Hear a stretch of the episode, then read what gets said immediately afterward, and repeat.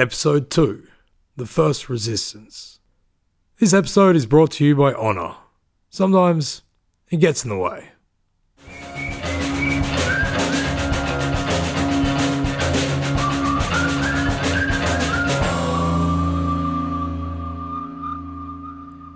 Martin Luther was born in 1483 in a town called Eisleben, in what is in the northeast of today's Germany. He was raised by two very hard-working parents of peasant stock. They, and in particular his father, were very ambitious and determined that Luther would attain the best possible education for someone of their class. They apparently realized early on that he was highly intelligent and already had Luther's life laid out for him. He would get an education and become a jurist, pretty much a lawyer. From there, he would make a prosperous marriage, elevating his family up the social scale. In doing all of this, of course, he would be able to look after his parents in their old age. His old man was pretty old school, and when Luther became a master of arts, his father began addressing him with the formal German Sie rather than the informal Du.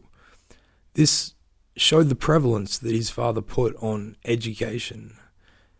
So you can see how restricting this may have been for any young person, having their life and world set out for them, their path determined by their parents and the church, both the physical and the spiritual destinies pre known. The various schools that Luther was sent to by his terribly hard-working parents, they were all church run. There he would learn both spoken and written Latin and Greek, but Latin was the language of the church and of the official Bible. Knowing it meant being able to directly read the Word of God. Luther also played music, and though sometimes Luther and, dare I say it, Lutherans, are seen sometimes as somewhat dour, most sources actually speak of Luther's charisma, his wit, his intelligence. So he was a smart fella but he also suffered serious and regular bouts of depression. He, he obviously thought a lot, and the troughs of his mood would affect him greatly. Roland Bainton, who, who wrote one of the seminal books on Luther in the 1940s, Here I Stand, he described it as, quote, the malaise of existence intensified by religion, end quote. The church sold fear and it sold hope, and it provided a structure for dealing with both of those things. But for someone who could not reconcile their thoughts and their feelings with this, it must have been quite torturous. I think an important aspect of Luther's coming resistance to the Pope, who was the Church, is that it was not his first resistance.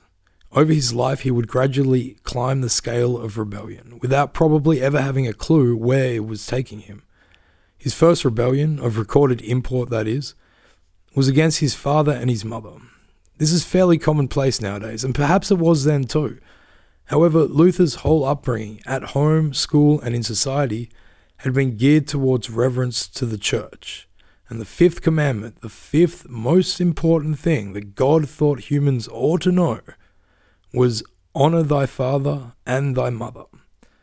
So Luther had been raised to be this prosperous lawyer who would elevate his family up this social scale and ensure the well being of his parents through their old age. But here you've got a highly intelligent, thoughtful young man who obviously could not reconcile himself with such a predetermined fate.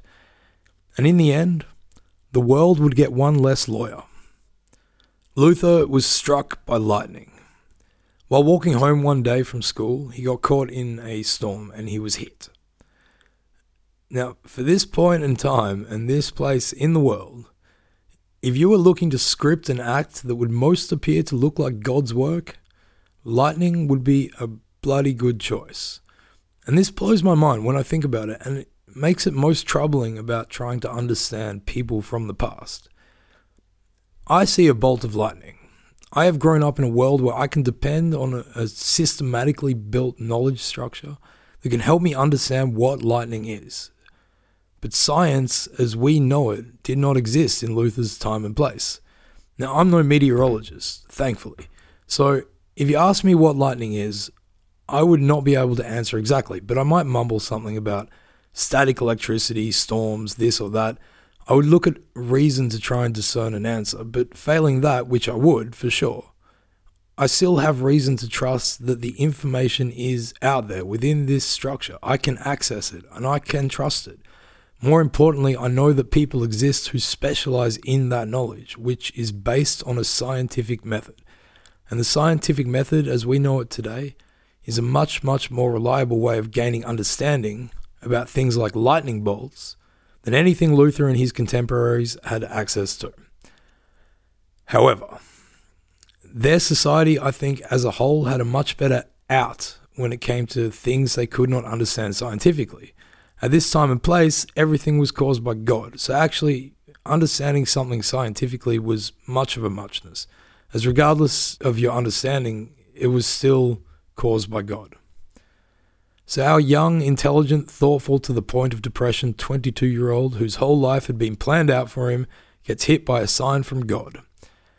It's somewhat apocryphal, but Luther stated it later, and it has become a part of the legend that as he struggled on the ground, having been struck by this sign from God, he shouted out, Help me, St. Anne, I will become a monk, which is not something people say very often these days. But what must he have been thinking, this young Martin Luther, as he's sort of writhing on the ground? What must he have been feeling? besides, of course, you know, the residual effects of having been struck by what was, you've got to argue, this has to have been one of the most historically influential lightning bolts on the record. I mean, imagine if Luther had not been hit by God. Imagine if he'd never become a monk, but instead followed his path and become a lawyer. It's an interesting question as well. Would Luther have become more or less hated as a lawyer than he would become as a religious reformer? Anyway, I ask what would he be feeling? Because surely this was not some random exclamation. I mean, surely he must have already entertained thoughts of going against his parents and indeed of becoming a monk. I would say the same if he had shouted out that he would become a baker. He must have been thinking of becoming a baker. Perhaps, of course, though, I could be very wrong with that. The monastery maybe just provided a, a more reliable a sudden path to dealing with uncertainty. And it's an uncertainty that he must have been feeling. For sure, he had been thinking about his role in the world. This was a thoughtful, intelligent young man prone to depression. He must have been thinking about what path he was on, whether that path was what he wanted. And of course, it's speculative, but it makes sense. He must have been torn about the thought of going against his parents' wishes and everything they had worked so hard to achieve for him. Now, perhaps as that lightning bolt was a sign from God, maybe it just was enough to override any commandment about honoring his parents.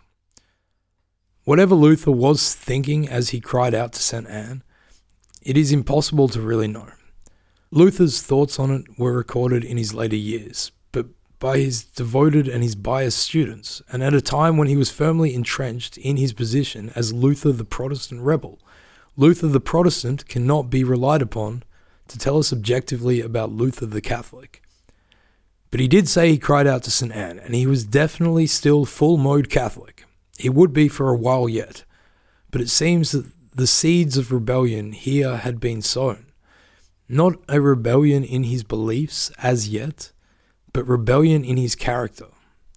This moment where Luther put himself on his own path demonstrates so clearly how radical a path that would become. This is from Bainton. Quote, the man who thus called upon a saint was later to repudiate the cult of saints. He who vowed to become a monk was later to renounce monasticism. A loyal son of the Catholic Church, he was later to shatter the structure of medieval Catholicism. Luther had undertaken his first resistance this one against his parents. In the next episode, we begin to set the context for his second.